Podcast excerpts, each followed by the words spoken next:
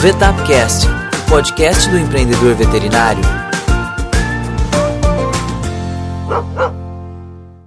Olá pessoal do Vetapcast, sejam bem-vindos a mais esse episódio. Aqui quem fala é o Dr. Leandro Zaine e hoje estamos aqui com um convidado especial, mais uma vez em Ribeirão Preto. Estou aqui com o Dr. Samuel.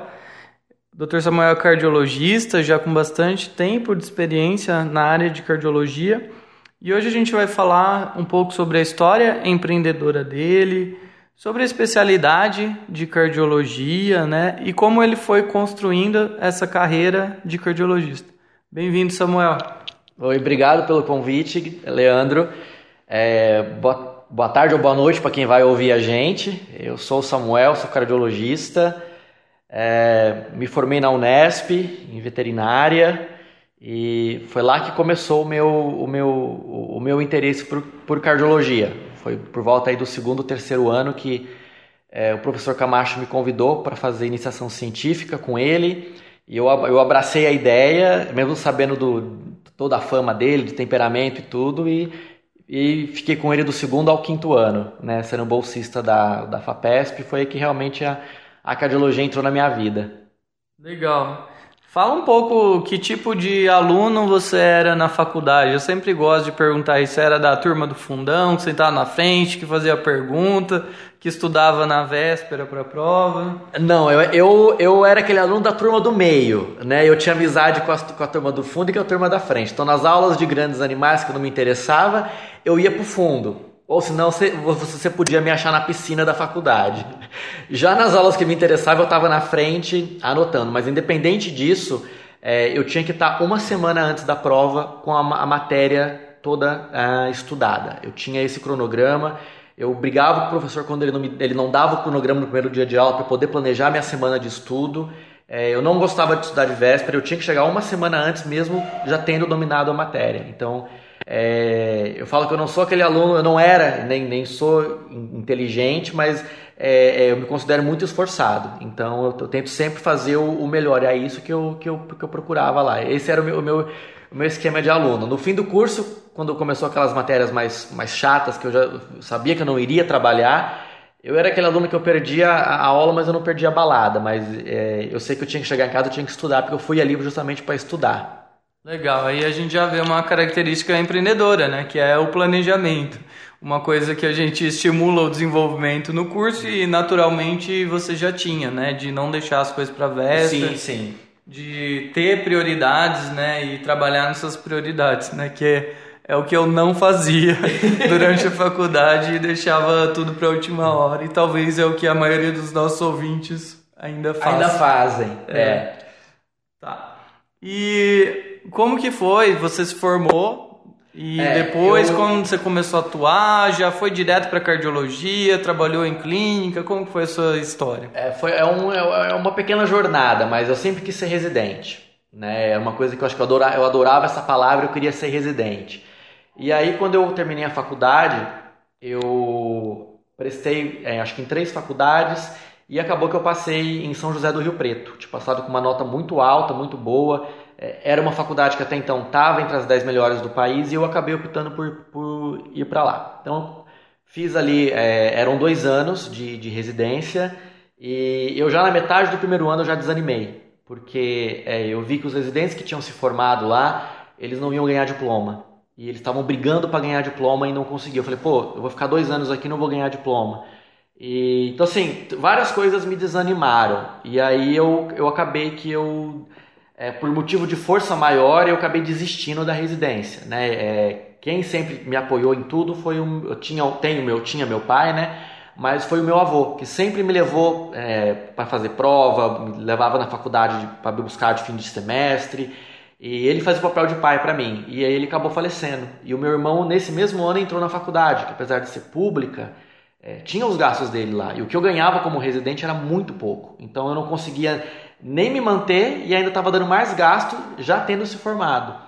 E nesse meio tempo, a, a minha mãe, ela infelizmente ela teve é, vários AVCs e ela ficava de cama. Então, isso cada vez mais exigia mais cuidados, coisas que o SUS não dava pra gente. Então, a gente também não podia pagar. E aí foi que é, conversando com alguns amigos para ver o que, que eu podia fazer para sair dessa situação, o que eu queria ajudar, mas não podia. É, eu fiz, cheguei a fazer plantões de fim de semana, mas não ganhava muito, né? E aí, é, no comecinho da faculdade, quando eu tinha ali meus 17 para 18 anos, é, eu fui abordado num shopping para me chamar para participar de um concurso de modelo. E eu acabei indo, fui, fui de boa e fui classificado, tudo, ganhei um contratinho, mas era coisinha que dava dinheiro de final de semana para mim. Eu não levei a sério porque eu queria terminar minha faculdade. E, e aí, conversando com o pessoal, eles me incentivaram, falaram: eu acho que se você não, não, não tentar isso agora, você não vai conseguir nunca. E, e uma coisa que eu pensava é assim: se eu, por exemplo, se eu não é, tentar alguma coisa para melhorar minha condição agora, é, se eu não conseguir ajudar minha mãe, que eu quero, que eu queria ajudar, é, eu posso me arrepender muito. Falar, poxa, eu podia ter feito isso e não fiz, né? Então eu peguei, foi aí que me veio a decisão de largar a residência e ir para os Estados Unidos. Então eu, só que eu tinha que ter uma, uma um motivo para ir para lá, para minha família, porque eles eram contra eu ter feito veterinária, eles queriam que eu fosse médico. E eu fui para veterinária. E quando teve esse, esse, começou esse lancezinho de ser modelo, eles é, foram muito contra. Eles queriam que eu continuasse estudando. Então eu, eu Peguei um estágio nos Estados Unidos, numa universidade, fui, fiz o estágio dois meses. É, na última semana eu fui para Nova York e, e, corri atrás de agência. E eu consegui uma agência lá. Cheguei aqui no Brasil, falei, é, eu vou, vou, vou mudar para lá. E, então eu cheguei em casa, abri o jogo, falei que eu não queria ter esse, esse peso na minha cabeça de não ter ajudado o quanto que eu podia ajudar. E aí eu cheguei, é, trabalhei alguns meses num, num hospital em Ribeirão Preto para juntar um dinheiro para não chegar lá de mãos vazias.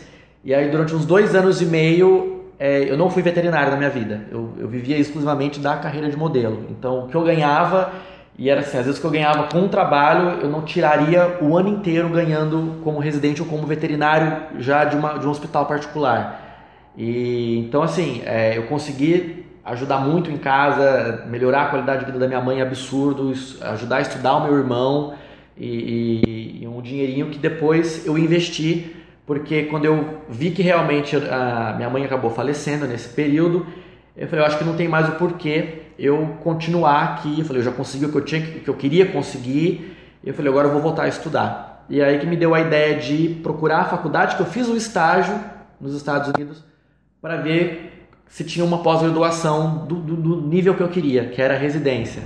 E, e, foi isso que eu fiz. Eu entrei em contato com eles, a professora que tinha me fornecido o estágio. Ela, ela foi sincera, falou que era muito difícil um brasileiro ou qualquer nacionalidade de fora conseguir uma vaga, porque a gente teria que bater um americano e a prioridade é o americano. Mas ela falou: mas por outro lado, a gente gostou de você, a gente é, precisa de mais alguém para ajudar. E aí ela me deu, fez a seguinte proposta: eu te é, eu te proponho de te dar o mesmo treinamento que eu dou para o meu residente aqui. Você vai ter a, a, o, o, mesmo tanto de estudo, de atendimento, tudo, tudo, tudo que ele tiver, você vai ter. Você só não vai ter salário. Ela falou: Você consegue se manter sozinho? Eu falei: Consigo. Então eu trabalhei mais oito meses em Nova York ainda como modelo. Parei e todo o dinheiro que eu tinha ganho eu gastei nesses dois anos de, de pós-graduação lá. De, que, é, tem vários nomes, né? Que no Brasil a gente tem mania de querer botar nome, mas eles me tratavam como residente. Né? Eu tinha crachazinho de residente, mas eu não tive o diploma porque eu não pude me. me uh, lá são três anos, eu acabei fazendo dois, porque o último ano você fica dedicado a ter a diplomação pelo colégio americano da tua especialidade. E como eu não ia fazer esse último ano, eu ganhei só o diploma de, de conclusão. Mas eu falei para mim se me dessem diploma ou não, não, não tinha problema porque eu ali era uma meta alcançada. Já na faculdade eu queria saber, eu queria fazer o que eles faziam porque ninguém no Brasil fazia. E eu não me contentava com isso. Por que, que ninguém fazia? Sendo que a gente estava na melhor universidade do país e ninguém fazia.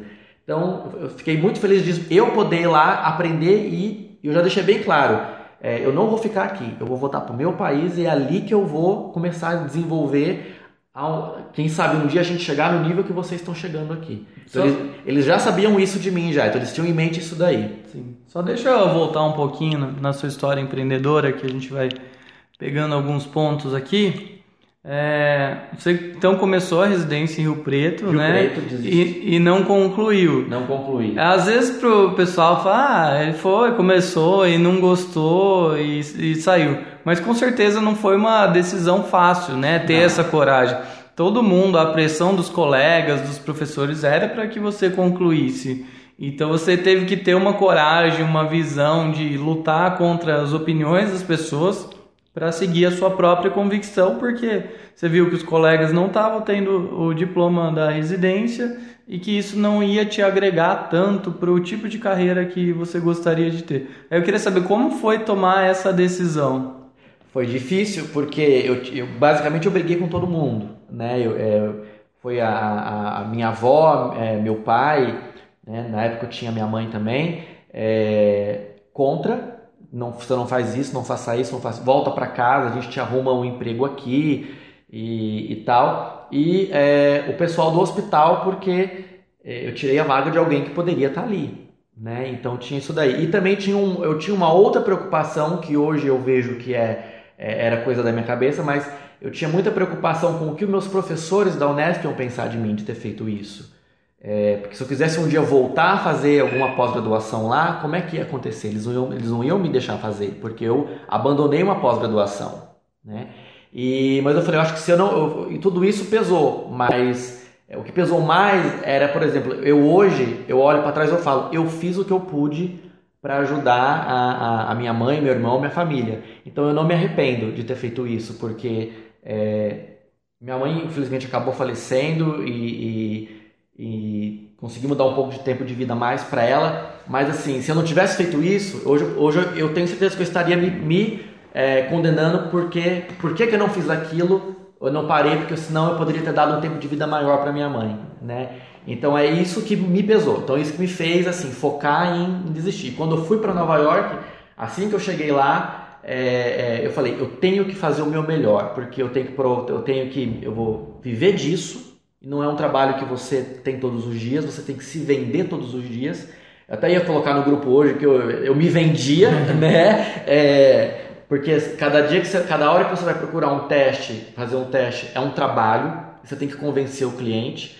E às vezes você toma 10 nãos num dia, para o sim que você tomar no dia seguinte é o sim que vai te fazer deslanchar a carreira. Então eu tinha que, eu tinha que ter esse foco e ao mesmo tempo é, eu não queria mostrar para os que tinham estavam contra a minha, a minha ideia de que aquilo ali não ia dar certo. Então eu tipo assim, eu tinha um, um, um foco a mais de eu tenho que fazer dar certo, vai dar certo é, é, e acabou dando certo. Então, mas assim, a briga foi muito grande mesmo, é a ponto é. de alguns não falarem mais comigo.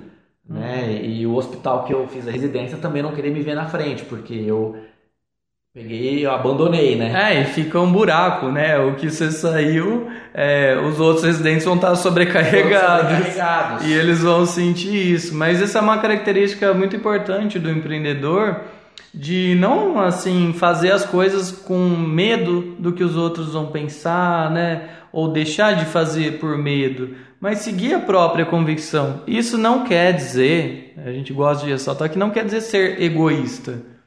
Porque, de certa forma, se você está lá naquele ambiente de trabalho e você não está plenamente satisfeito, você não está contribuindo de fato, você não está ali por inteiro. Então, talvez a atitude mais honesta com você mesmo e com as outras pessoas é sair é, procurar um novo caminho e num lugar que você tenha mais satisfação né, de estar e que você vê que está conectado com, com seus objetivos pessoais.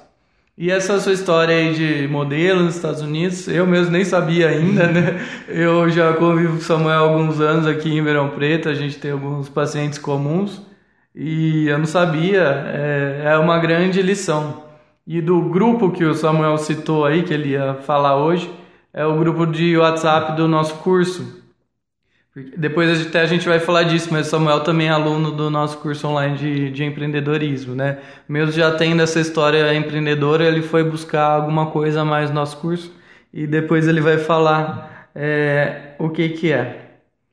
Bom, é, continua contando então, daí no final da sua trajetória nos Estados Unidos. E aí eu, quando eu vi que eu não, aqui para mim não tinha o que eu, no Brasil eu não, não queria estudar mais, porque eu sabia que tinha mestrado, doutorado, mas era o mesmo do mesmo.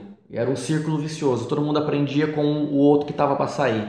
E aí, então eu conversei com essa professora, ela me deu essa oportunidade, e assim que eu terminou o ano, o, o ano letivo, é, eu comecei a fazer a, a pós-graduação lá e foi um momento difícil. Fala mais então pra gente desse, dessa adaptação, como que foi?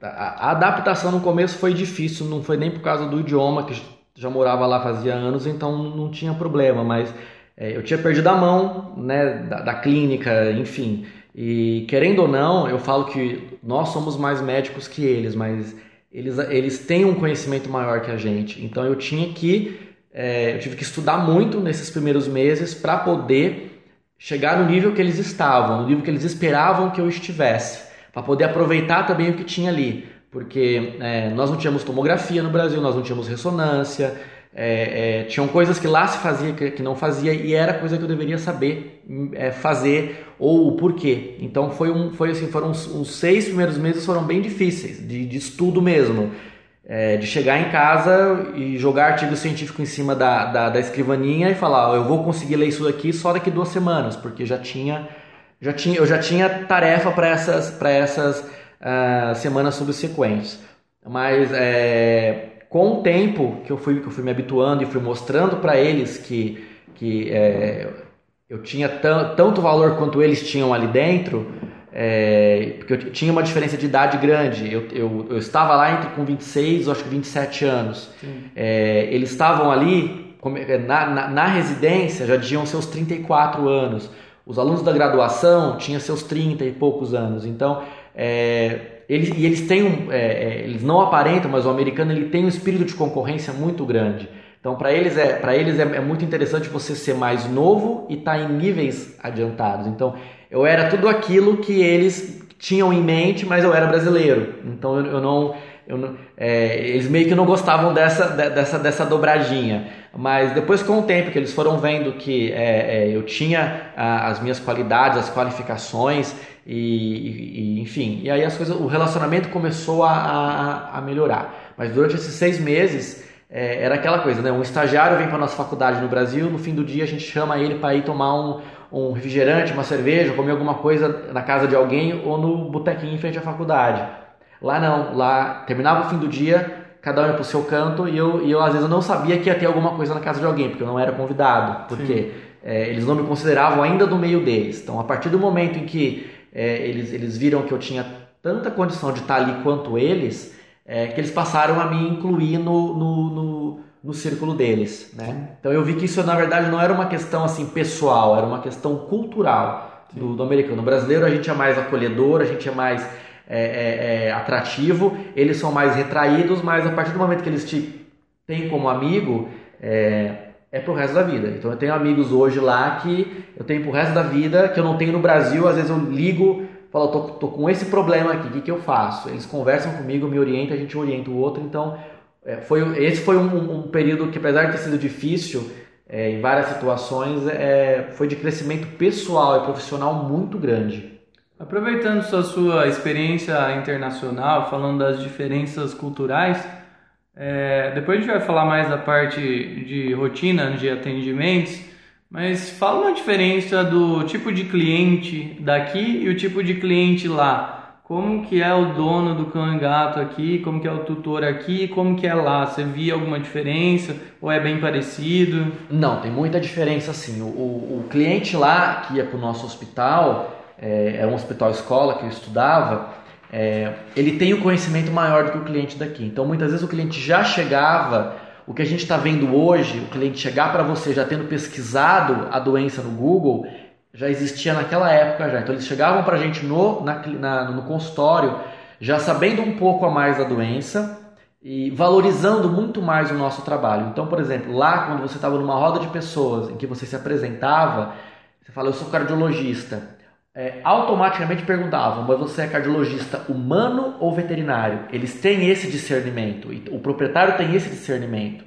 E o veterinário lá é tão mais ah, ah, reconhecido porque você tem num país que nem eles, que tem eu acho que mais de quase 60 estados, você tem só 26 universidades de veterinária lá. Medicina você tem 100. Então eles sabem o quanto é difícil você entrar numa faculdade de veterinária. É mais difícil que entrar numa faculdade de medicina. Então quando você fala que você é veterinário, eles te valorizam muito. Então o cliente já te valorizava por saber que você estudou tanto para estar tá ali. Né? E, e, o conhecimento dele é, é, sobre a tua profissão, sobre o animal era maior. Lá uma coisa que a gente via muito era eles não tinham tantos animais quanto a gente tem aqui por família. Então aqui você vê famílias que tem três, quatro animaizinhos. Lá não, lá era um animal, um no máximo dois, porque eles sabiam que aquele animal ele ia gerar gastos futuramente. É, é um país que eles, eles não têm algumas facilidades que a gente tem aqui. Eles não têm, por exemplo, a facilidade de parcelamento de, de pagamento. Lá é tudo à vista. Se você tem, você tem. Se você não tem, você não vai conseguir fazer. Então eles tinham ciência disso. Então e, e para aquele animalzinho eles faziam tudo. Então é, várias vezes a gente acabou isentando coisas porque a pessoa queria fazer, mas não tinha dinheiro e a gente se, se propunha a, a, a não cobrar, a, a, tentar fazer alguma coisinha. Ou na casa que eu morava, como era uma, uma, uma, uma república mantida pela faculdade, a gente tinha que reverter isso para a população. Então a gente fazia, é, vendia biscoito na faculdade, fazia é, um dia que a gente ia dar banho nos cachorros para ganhar ali 10, 15 dólares. E esse dinheiro a gente guardava para esses proprietários que não tinham dinheiro para tratar, ficavam no fundo do hospital. Então, nesse quesito, os proprietários de lá, eles, eu digo que eles têm uma superioridade sobre os daqui, que aqui ainda falta questão cultural, falta, falta um pouquinho da, da, da, da população reconhecer o trabalho do, do, do veterinário, né? É, a gente tem dois problemas aqui, né? Que são opostos de lá. Primeiro é o excesso de cursos de graduação, que um país não comporta tantos cursos, não tem demanda para tantos profissionais uhum. assim no mercado. E outro problema é muitos animais por casa. Né? Eu, é até meio polêmico, eu não gosto muito de falar isso mais publicamente porque o pessoal pode me interpretar mal. Mas infelizmente não é todo mundo que tem a condição de ter um animal para ter todos os gastos que, que são inerentes a, a ter um animal. E, e daí a, a, a responsabilidade sobra para quem? Para o veterinário. veterinário. Aí o veterinário está de saco cheio, o veterinário não aguenta mais cliente difícil, que tem 20 animais e que acha que você tem que resolver todos os problemas de graça, né? E não é que a gente é desumano, não é, mas todo mundo tem conta para pagar e, e uma hora, né, o dinheiro aperta, a crise que a gente vive nesse momento. Uma hora o dinheiro aperta e, e daí muitos veterinários desistem da profissão por isso. É o que acaba acontecendo. Então, eu sempre falo né, que um dos caminhos para a melhora da nossa profissão é estimular a posse responsável. Então, eles não têm um animal lá nos Estados Unidos porque eles acham que é, tá bom, que porque eles, ah, eu só gosto de um, mais que um eu não gosto. Mas porque eles têm um, um senso de responsabilidade maior quanto Sim, a isso, bem, né? bem maior. Eles que eles sabem dos gastos e tudo que tem. E lá eles, é, eles tiveram um problema, eu acho que foi em 2007, lá eles me contaram é, esse problema de que foram, é, foram fazer o censo americano para ver né, a população e chegou uma, dada, uma determinada parte, começou a dar tinha quase duplicado a população americana. Alguma coisa aconteceu de errado. E aí foram ver, as famílias estavam incluindo os cães como sendo da família. É. Então, e era muito comum ah, no comecinho eh, da, da, da pós-graduação, eu chegar lá para chamar o um animalzinho para entrar na sala comigo, e você via, eu não sabia o que, que era o nome do cachorro, porque é, lá a gente colocava o sobrenome da família primeiro e o nome do cachorro depois. Então o cachorro ele era um membro da família, porque ele tinha o sobrenome da família. E então isso acabou que a pessoa eles começaram a incluir cães no censo americano, é, de pessoas que vivem em casa.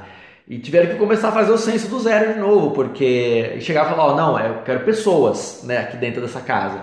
Porque é, eles têm um senso, eles têm uma, um, um senso tão grande de responsabilidade que quando perguntavam para eles quantas pessoas vivem aqui nessa casa é, com a renda de vocês, o cachorro vive com a renda deles. Então eles incluíam o cachorro como sendo um ser que dependia da renda do pai e da mãe.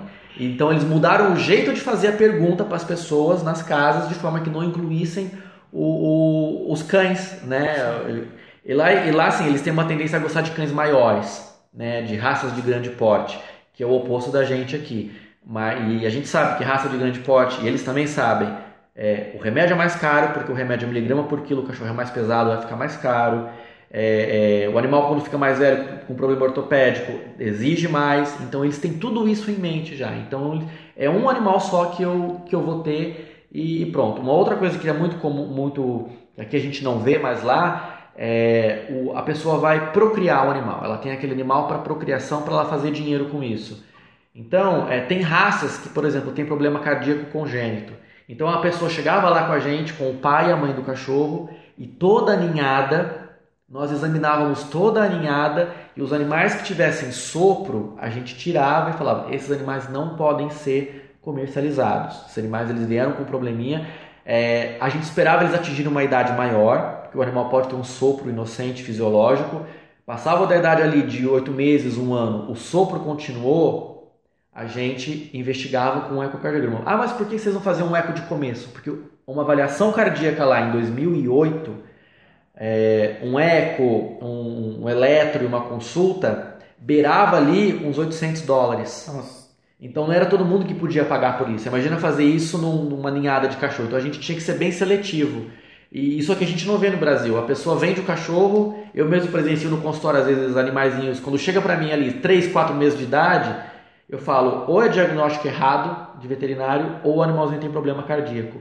E você vai ver, às vezes é problema cardíaco congênito e aí vai, entra briga na justiça porque a pessoa não quer pagar, a pessoa quer receber um outro cachorro e é aquelas coisas que a gente conhece. Então, isso lá é um, é um, é um, é um costume é, da cultura deles que a gente não tem aqui. Alguns clientes acabam fazendo, mas acho que se todos fizessem, ia ser um, uma, uma uma atitude muito boa para todo mundo, tanto para quem compra o animal, quanto para quem está ali vendendo o animal e para o próprio animalzinho também.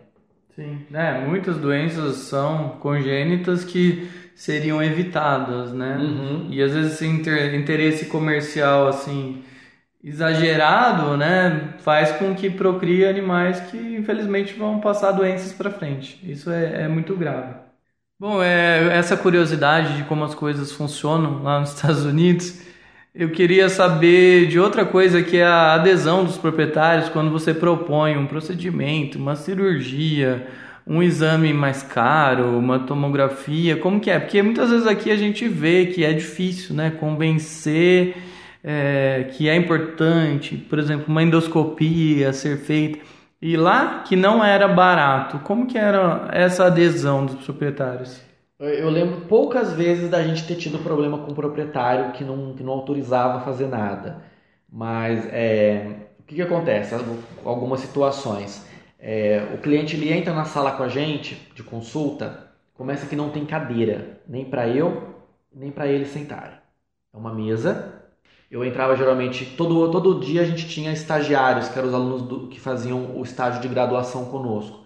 Então eu levava sempre dois alunos comigo é, eu conversava com o cliente, então eu ficava em pé na mesa, o cliente ficava em pé na minha frente e o animalzinho na mesa, em pé a gente examinava. É, eu voltava para a sala de cardiologia, passava, via o que a gente ia fazer de exame, discutíamos o caso entre todos e passávamos o orçamento de o que ia ficar. Chegávamos para o cliente e falava: o orçamento é esse daqui, vocês autorizam? Eles autorizando, o animal ficava conosco e nós agendávamos um horário para ele vir buscar o animal e o proprietário ia passear na cidade. A gente dava um mapinha com pontos turísticos, restaurantes, para aquela tal hora ele vir e pegar o animal e a gente vai conversar com ele sobre o diagnóstico. Então, quando precisava, por exemplo, de é, fazer uma pericardiocentese que ia envolver anestesia, mais gasto, às vezes coisas que a gente não tinha previsto antes de começar o exame, é, a gente ligava para o proprietário e comentava. É, a maioria a, autorizava. Então, assim, eles já chegavam na gente sabendo um, um tanto que eles iriam gastar. Eles nunca eram é, surpreendidos. Bom, é, vamos continuar. É, depois de todo esse grande aprendizado que você teve lá, finalizou o seu período e você decidiu voltar ao Brasil. Você queria voltar ao Brasil.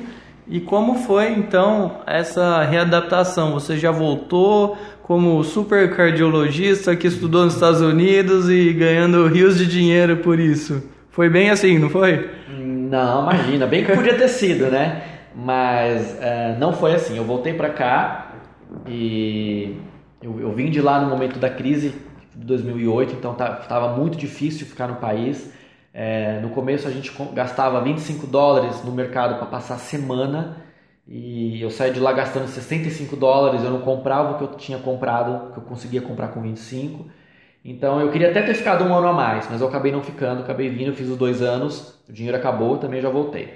E, e quando eu cheguei aqui, eu fui trabalhar no hospital 24 horas, em que o dono do hospital chegou para mim, para um amigo, e falou: é, Eu vou dar o plantão para vocês. O plantão era um plantão do zero, é, era por telefone ainda. Nós iríamos dormir na clínica, então nós ganharíamos 30 reais por noite dormida na clínica, se não superasse a, a, a, a porcentagem dos atendimentos. E, então nós começamos nesse plantão, era dia sim, dia não, e final de semana um sim, um não, das 8 da manhã, das 8 da noite às 8 da manhã. Então nós começamos esse plantão tirando 30 reais, 60 reais no final de semana é, e deixamos o plantão entre ganhando 1.500 a 2.000 reais por, por plantão. E enfim, é, era, um, era um lugar, hoje eu vejo, né, como já naquela época também via, é, desorganizado, é, a gente não tinha, não tinha é, secretária, não tinha, é, não tinha enfermeira, não tinha gente da limpeza, você tinha que fazer tudo, então isso te sobrecarregava. E quando eu vi que eu falei, eu não quero ter uma clínica para mim desse jeito, né? E, e, nesse meio tempo eu já conheci o Fabrício, ele é, tinha dado algumas aulas para mim na Unesp, é, atendi alguns casos de oftalmologia lá e ele me convidou para fazer parte da Cavete. E aí eu ah, estava insatisfeito onde eu estava, não, não tava, não, é, a cobrança era maior do que era fornecido para gente, e aí eu acabei que aceitei a proposta. Minha avó me deu uma ajuda, ela me deu meu, meu aparelho de eletrocardiografia. Com ele eu comecei a, a, a trabalhar para poder ganhar dinheiro para comprar os outros aparelhos e nós montamos a Cavete. Então o Fabrício ele passou todo o know-how que ele já tinha de oito anos de especialista, é, ele passou para mim e para os outros veterinários. Legal. Antes de a gente falar da Cavete, só queria voltar um pouco à época de plantão, né? Que as gerações mais novas, eu até falei na própria entrevista com o Fabrício, é, que também é um colega que trabalhou junto com a gente, né? Mais com o Samuel, e foi entrevistado no podcast anterior, que o pessoal quer começar já detonando, já ganhando como especialista, né? E o Samuel teve essa humildade de voltar aos Estados Unidos, né? Podia voltar se achando, ah, estudei nos Estados Unidos, né? Sei tudo. O Brasil está atrasado, mas ele teve que trabalhar de madrugada, coisa que ninguém quer. E hoje em dia ninguém quer, né? Não. E, e como foi se, se sujeitar a isso, assim, psicologicamente para você, assim, como você se sentiu? Eu, eu acho assim, eu não, eu, é uma pergunta que eu acho que eu não vou nem saber te responder porque eu não pensava que era um, era tipo um, um, um trabalho, é, enfim, inferior ao que eu, a, a, a, minha, a minha capacidade. Ali é tipo, agradeci por ter tido um trabalho depois que eu vim, do, que eu vim de lá. Né? Era necessário. Era necessário, porque eu não consigo ficar parado. Então não, não passava da minha cabeça, tipo, voltar para uma universidade é, é, eu queria trabalhar, porque meu, meu, foco era outro. E você não tinha ninguém para te sustentar também? Não, era eu e eu. Então, assim, eu falei, eu tô. Vou, é pouco, mas tá aqui. Eu falei, eu posso fazer isso melhorar, né? E, então, não, não, não, não, não me passou na cabeça, tipo, ah, não estou me sujeitando. Óbvio que você tinha. Você, quando você não dormia, você acordava meio bravo, porque. É, é, você não conseguia dormir, você estava cansado, é, você não tinha condições de trabalho, então você não tinha uma enfermeira para te ajudar a cuidar do animal internado, você não tinha uma secretária para atender a porta, às vezes você estava tomando banho 4 horas da manhã, chegava, alguém batia direto na porta, você tinha que, enfim, sair correndo para ir lá fazer. Então, assim, tinha condições que a gente fala que são, eram condições subhumanas de vida, né? Que hoje as pessoas acabam não vendo isso muito, porque é, precisou dessa minha geração brigar para isso ficar melhor e o cliente exigir um tratamento melhor para que isso fosse melhorado. Então, como as pessoas começaram a dar valor na veterinária, que eu falo para vocês que de 2000 eu entrei na faculdade de um jeito, eu saí o mercado era outro, eu fui para os Estados Unidos, eu voltei o mercado já era outro, e hoje o mercado está bem diferente. Então, hoje a pessoa exige pelo que está pagando. Então, as clínicas tiveram que se modernizar e realmente levar a sério o plantão. Não é um, não é um horário que você vai cobrar 30, 40, 50% a mais é, os hospitais humanos não fazem isso, eles trabalham em turnos, então é, é 24 horas do mesmo preço. Então eles tiveram que se adaptar para isso, para poder fornecer para o cliente da noite o mesmo conforto que ele fornece para o cliente de dia, enfermeira, secretária, cafezinho, ar condicionado. Então isso naquela minha época estava começando a ter isso. Hoje já tem, mas é, eu digo para vocês que é, hoje eu falo, né? Eu falei, eu queria muito saber viver é, igual eu vivia antes, ganhando pouco, né? É, que você não tinha, enfim, eu vejo que por ter, ter investido na clínica, o seu gasto aumenta. Né? Então, é, você não pode se, se, se, se, cobrar por isso, né? Mas é, comecei ganhando, eu lembro que era 100 reais por final de semana, tirava ali, eu lembro uma vez conversando com meu padrinho, ele me perguntou quanto que eu estava tirando, eu falei, ah, tô tirando 1.500 por mês. Ele, para com isso, vem trabalhar comigo na minha ótica que você vai ganhar mais. eu falei, tio, mas eles não, não se pagam muito na minha profissão, né? Não, não vai mais que isso. Eu trabalhava numa clínica boa que pagava bem, né? Apesar de abusar da gente, pagava bem. Então, assim, eu não, não, não, eu não via outro patamar na veterinária. Sim. É legal a gente mostrar isso, né? Eu gosto de ressaltar para o nosso ouvinte, porque às vezes parece que é fácil, né? Todo mundo acha que o sucesso vem da noite pro dia e por trás de uma história, ah, o cara cobra não sei quanto uma cirurgia para uma consulta e a vida dele foi fácil. Não. Não. É importante ressaltar que essa trajetória vai sendo construída, né? Essa caminhada vai sendo feita até chegar nisso. E que é tijolo depois de tijolo até construir algo sólido. E muitos param no meio do caminho. Muitos você deve conhecer, muitos que pararam no meio do caminho. E até eu queria perguntar uma coisa, aqui não está no meu roteiro, mas das vezes que você teve vontade de desistir, ouvindo isso do seu padrinho, ah, vem trabalhar comigo na ótica que eu ganho mais, muitas vezes é tentador, né? Eu te, eu te falo que até hoje eu acordo e falo, eu, eu não quero isso pra minha vida. até hoje eu te falo, porque às vezes você, você lidar com, com, com, com situações que você fala, eu não acredito que eu estou passando por isso ainda. Ou você investe um tanto e você não tem o retorno que você espera. Então, às vezes você fala, se eu tivesse investido em outra coisa, eu estaria com o dinheiro já né, duplicando e você ainda está pagando. Mas é, é o que eu te falei, eu, eu, acho que eu sou tão focado naquilo que eu estou fazendo que eu não consigo ver, a não ser que você me ponha numa situação de dificuldade, que aí eu vou pensar em vias colaterais. Mas nesse caso, ele falava isso para mim, eu falava, não, não, quero, eu quero, eu quero continuar com a minha profissão. Né? Eu falei, eu não dei essa volta toda né, é, é, voltei a estudar, tendo uma possibilidade de, de morar no, nos Estados Unidos até hoje, e, e para voltar para cá e desistir. Falei, não, eu acho que é, se está dando certo de pouquinho em pouquinho, pelo menos está dando certo.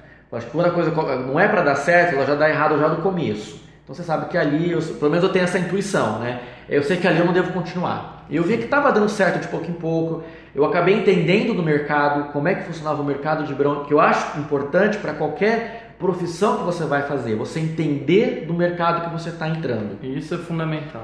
Né? né? É, é, eu lembro que quando a gente é, foi contratado pela agência em Nova York, eles me explicaram como é que funcionava aquilo, aquele mercado, que era uma coisa diferente, que eu nunca tinha passado por aquilo. Quando eu entendi, eu pude eu negociar os meus contratos, falar não, esse eu não quero, esse eu vou cobrar mais caro, esse eu não quero fazer. É a mesma coisa aqui. Então eu passei a entender o que Ribeirão Preto precisava, o que Ribeirão Preto não tinha e o que o cliente poderia pagar. Eu sabia que a gente não podia chegar montando uma mega clínica, investindo e esperando que a gente fosse pagar o investimento com o dinheiro que fosse entrando. Tinha que ser um, um dinheiro que você investiu e ele está ali, com o tempo você vai pegar. Então isso foi, isso foi muito uh, importante. E muito interessante isso que você fala, né? Que com a agência de modelo você aprendeu a, a avaliar o mercado. E eu falo na aula de inovação, você já assistiu e você lembra, que a veterinária, né, ou qualquer profissão, para inovar, ela precisa sair do, da rotina, precisa diversificar os inputs, né, é, saber de coisas diferentes. Então, sabendo de um mercado de, de modelo, você trouxe um exemplo para dentro da veterinária. E é isso que, que eu gosto de, de estimular. Bom, mas vamos lá falar da, da montagem da Cavete, né? Cavete é o Centro Avançado de Veterinária. Você e o Fabrício, então, juntar, tiveram ideia, mais ou menos 11 veterinários. E que qual que era a ideia? O que, que ah, vocês fariam? era, isso era uma ideia que o Fabrício já tinha há alguns anos. Ele já tinha me conversado com isso há algum tempo. E quando eu entrei, eu fui o último a entrar. E eu acabei entrando porque um sócio tinha saído.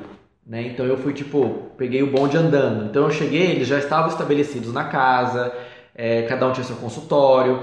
E aí eu conheci todo o pessoal, né, que está comigo aqui hoje também. Mas assim, uma coisa que a gente sempre teve em mente era nós temos que fazer diferente do que está sendo feito até agora. Isso era primordial para gente. Então, é, vou, é, vamos montar um serviço de oftalmologia ou de cardiologia. Vamos ter os melhores aparelhos, mas não, não, não basta só você ter os melhores aparelhos. Você tem que também saber manusear o aparelho e ter uma, uma excelente formação. Então, uma das, da, da, das dos ah, como é que fala dos fatores é, é, os principais fatores para entrar na Cavete é você ser ter o grau máximo de especialização na sua área, seja residência, mestrado, doutorado, é, mas você tem que ter. Então não vai vir um recém-formado aqui, ou não vai vir, por exemplo, uma pessoa que fez algum curso ali de final de semana é, não, não, a pessoa vai ter que realmente ter uma boa formação. Uma boa formação é ali, pelo menos uns 5 anos que você vai ter, de entre residência, mestrado, residência, doutorado e mestrado. Então esse foi, foi o primeiro pré-requisito que a gente colocou entre nós ali. Depois, nós pegamos, é, tivemos essa parte dos equipamentos, de tentar se equipar o máximo possível para se diferenciar, porque a gente sabia que concorrentes iam vir.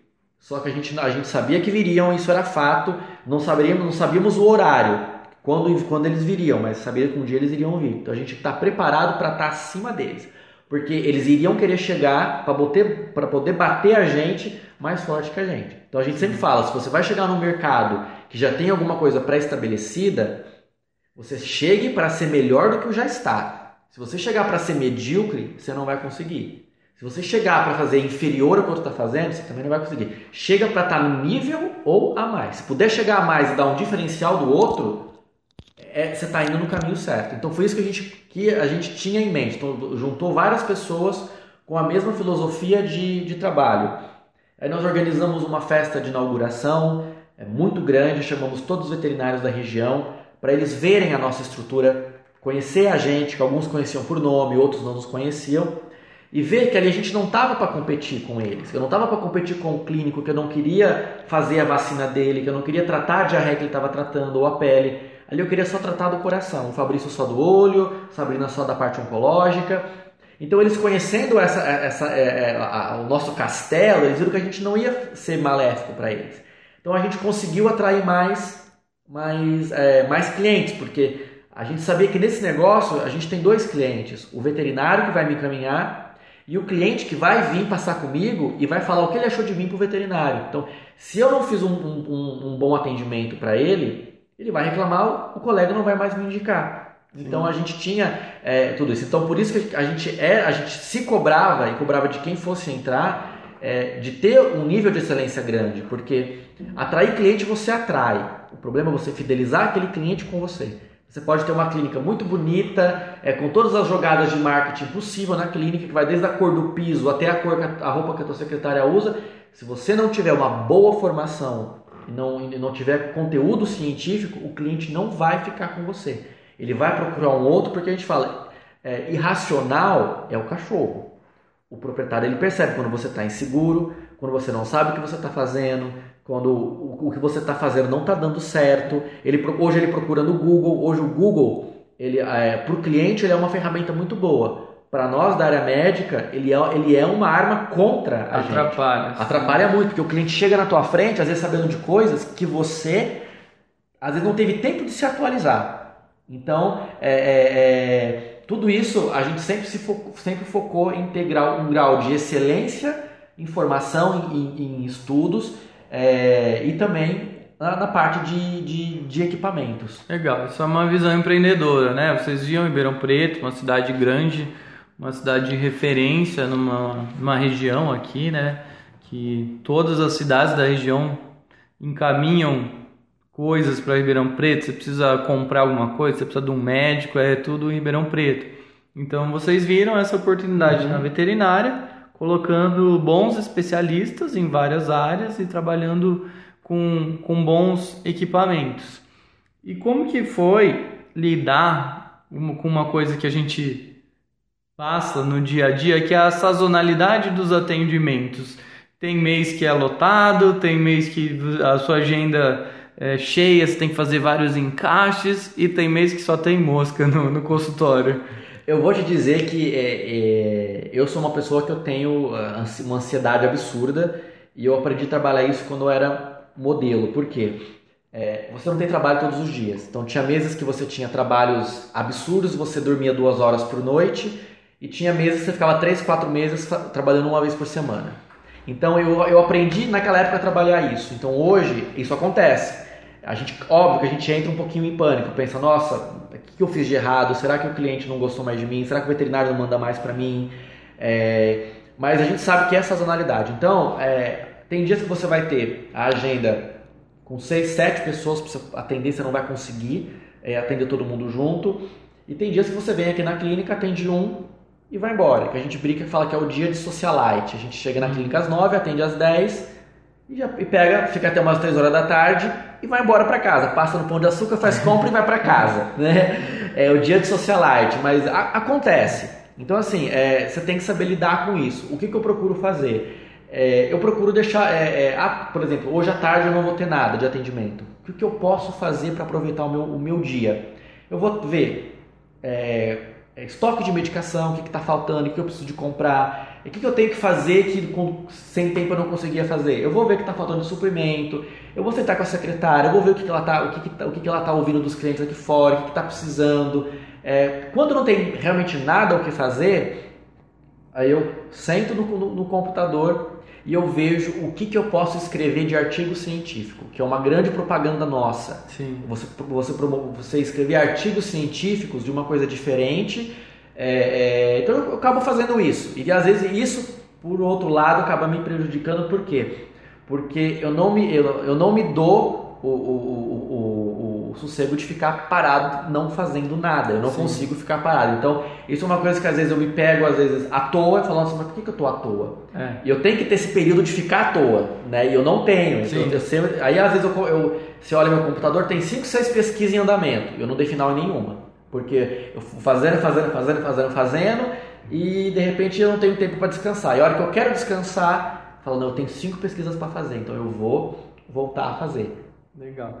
Daí eu consigo até ver uma relação daquele menino que estudava para a prova com antecedência e se programava, né? E com esse veterinário que não consegue ficar parado, então sempre está adiantando alguma coisa. Então isso é muito bom, né? A gente até fala na aula de, de gestão do tempo disso, de você conseguir dividir a sua rotina para ser produtiva. Porque um desafio grande do empreendedor é que não tem ninguém mandando ele fazer as coisas em tal horário. Se você não fizer, se você não seguir uma programação que você mesmo definiu para chegar num objetivo que você mesmo quer, você vai ficar sufocado ou você não vai sair do lugar. Também são coisas que acontecem. Bom, aí eu quero falar um pouquinho já o avanço do Cavete, vários anos no mercado, e você trouxe uma coisa que é pioneira de certa forma em Ribeirão Preto, que é a tomografia. Então, de onde que veio o cardiologista, né, um, é, dono de centro de especialidades, sócio do centro de especialidades, trazer uma tomografia para Ribeirão Preto que só tinha uma, né, na época uhum. e que não, não era, não tinha uma constância muito grande dos exames. Como que foi isso? Foi uma, uma proposta de um amigo meu que formou junto comigo, foi meu amigo de República com cinco anos de faculdade e ele me ligou um dia e brincando, falando: Você não quer uma tomografia? Eu falei assim: Você vai me dar um aparelho de tomografia? Eu falei: Me dá uma Cayenne que é melhor, eu uso mais.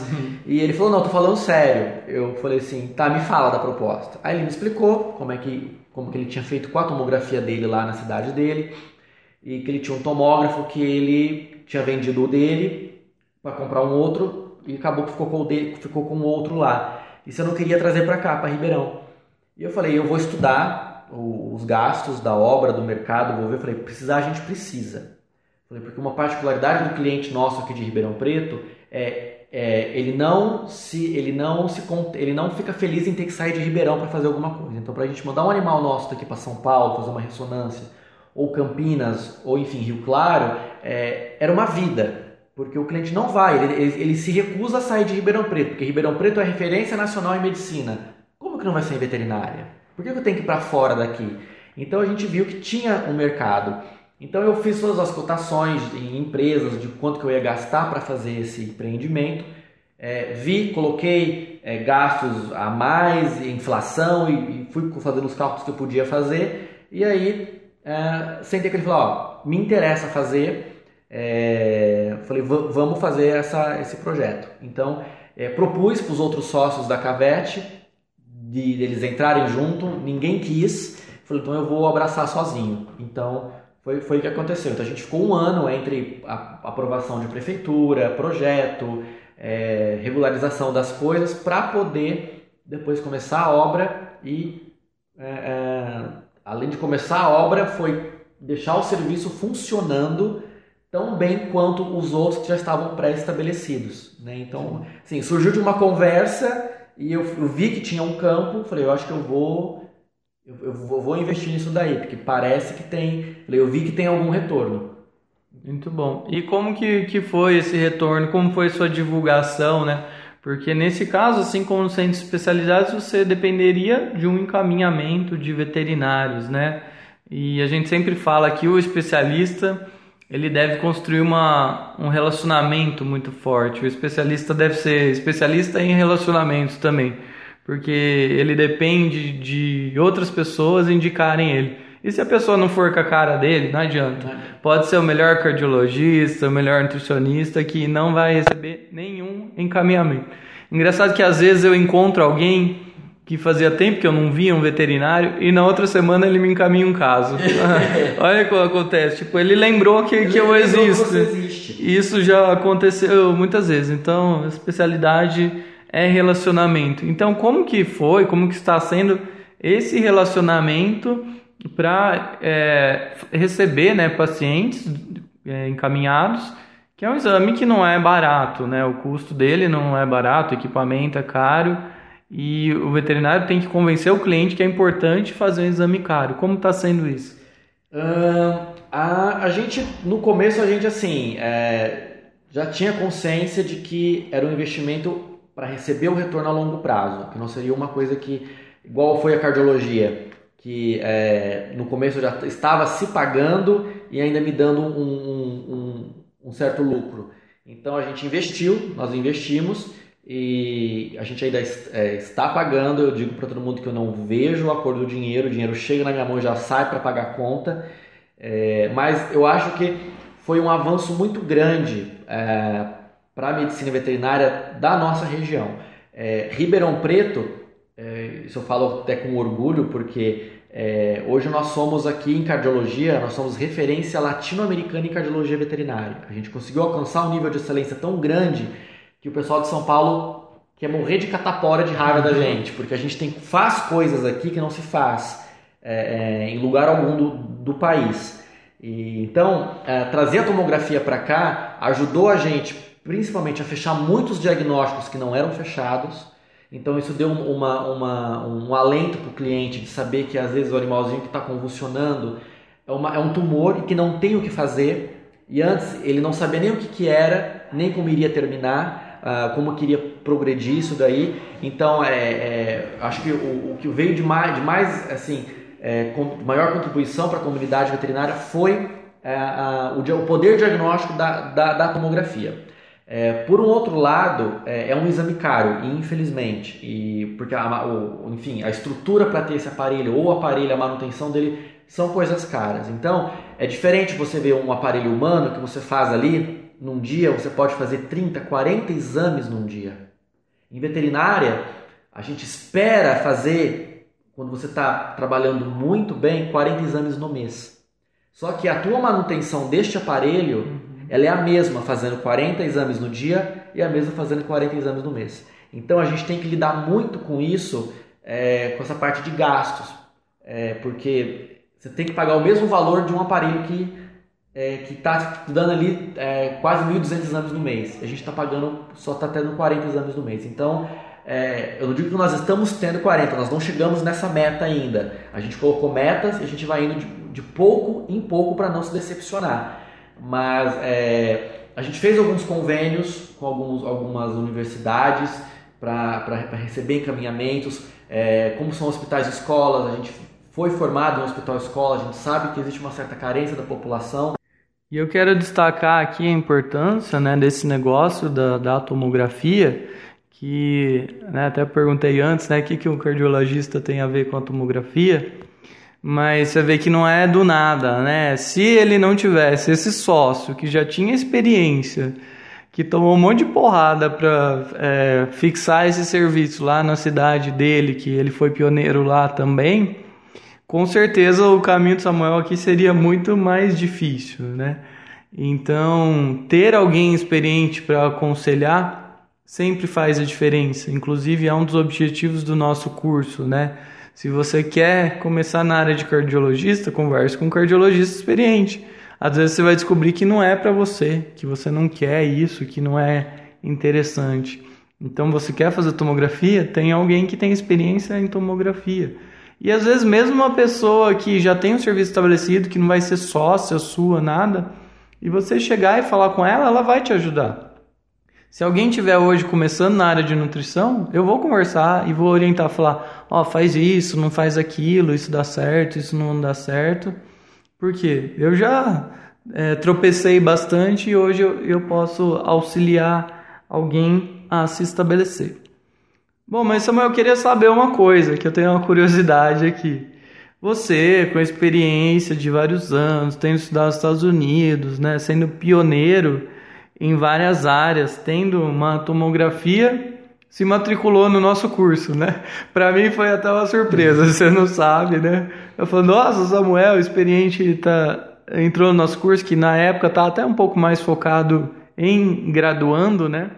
E daí eu falei com você e falei como eu posso te ajudar mais especificamente.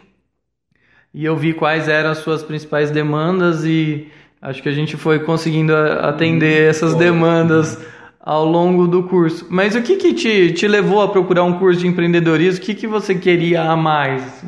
E, não, no curso eu fiquei sabendo que eu tenho característica de empreendedor. Eu falei, olha, eu já fazia por instinto e não sabia que tinha um nome.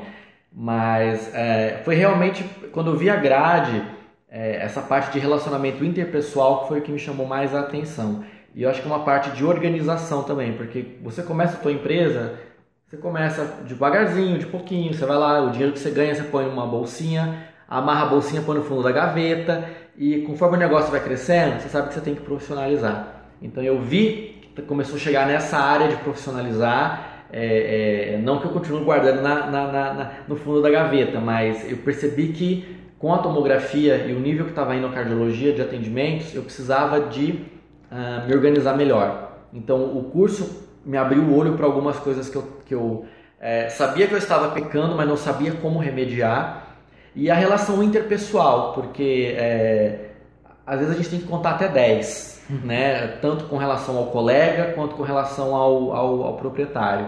E, e eu tenho visto assim por anos, eu me recusei a pensar que a, a gente era um comércio, né? que a medicina é um comércio, mas infelizmente ou felizmente, enfim, a gente tem contas para pagar, então a gente precisa de receber. É, a gente tem, a gente sabe, isso aqui é do nosso país, igual o, você já falou, a gente tem 700 faculdades de veterinária no país todo, não, não precisa de tudo isso, então você vai ter pessoas que vão cobrar 50 reais a consulta, uns que vão cobrar 180, o cliente às vezes não quer nem saber de onde você veio formado, ele quer pagar menos, então eu, eu vi que chegou um momento da gente ter que realmente uh, se adequar à parte de, de marketing, não viver da medicina plena, é, eu sou médico, eu sou bem formado e venham vocês a mim, eu não vou até vocês. Né? Então eu percebi que já tá, estamos precisando dessa, dessa interação. E essa é uma área que infelizmente a faculdade não ensina pra gente, às vezes a vivência ela não te ensina, então foi isso que eu procurei no curso e, e é, Fico muito feliz porque na, é, a, cada, cada semaninha eu estava aprendendo uma coisa diferente e que é, hoje, semana mesmo, já começamos a botar em prática já. Então foi, foi bem produtivo, mas justamente por isso, para poder é, é, é pegar esse. É, saber que a, que a, que a profissão está mudando para um, outro, um outro rumo, que é para melhor, mas que eu vou ter que me adequar a, essa, a, a esse novo rumo. E para me adequar eu preciso saber como me adequar. Eu não posso me adequar e achar que o jeito que eu estou fazendo é o jeito certo. Sim, e é bem esse o nosso objetivo no curso, né? É, não falar muita coisa técnica assim de gestão, mas falar coisas que possam ser aplicadas, né? E a gente sempre gosta de falar que a gente quer ensinar o porquê e não o como.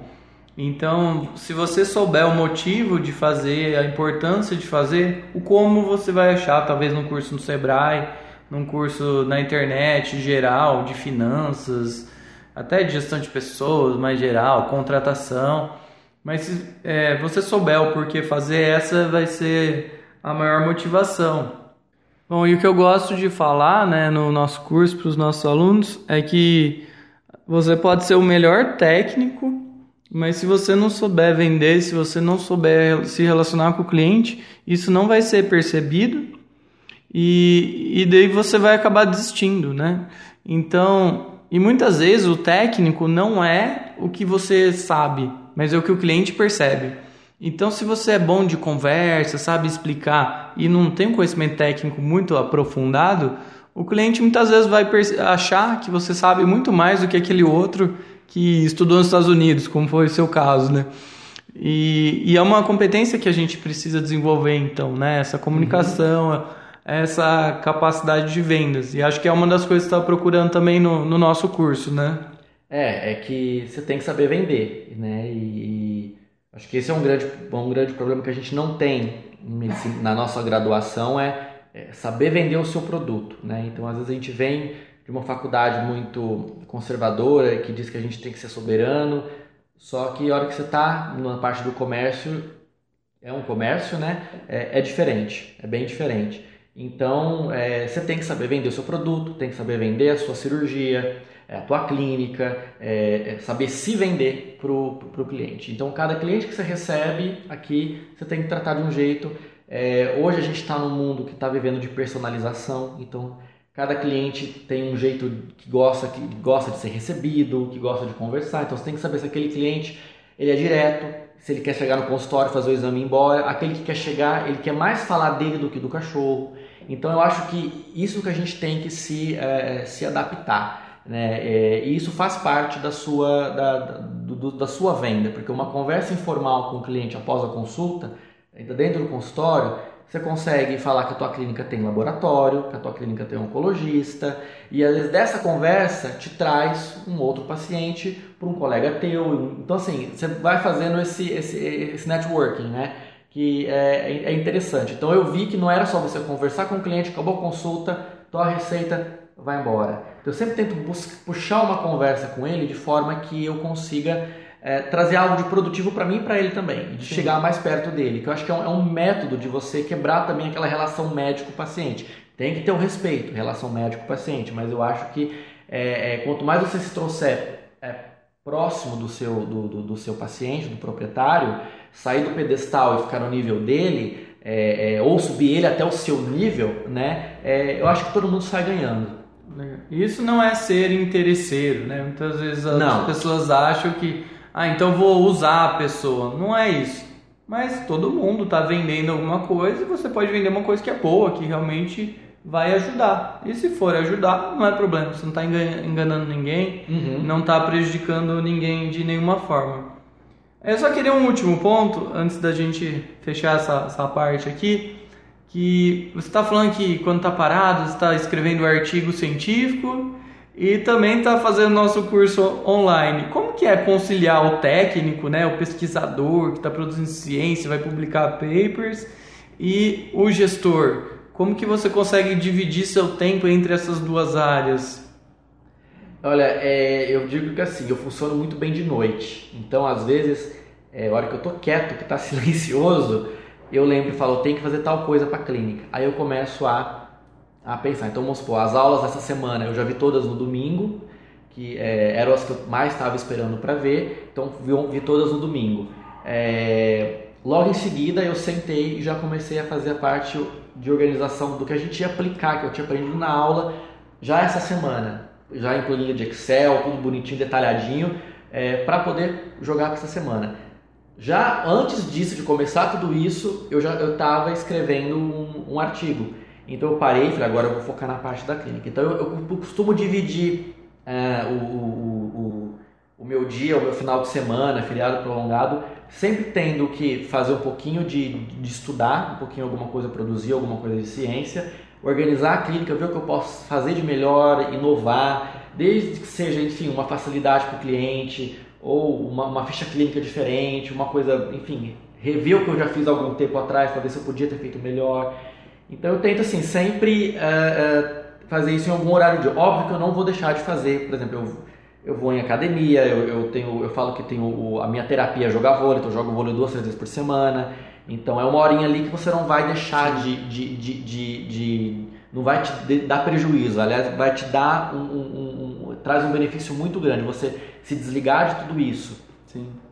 É, isso é muito importante, né? Ter esse equilíbrio na vida, mas até essa dificuldade de conciliar o técnico, né, com o gestor, eu também passo, né?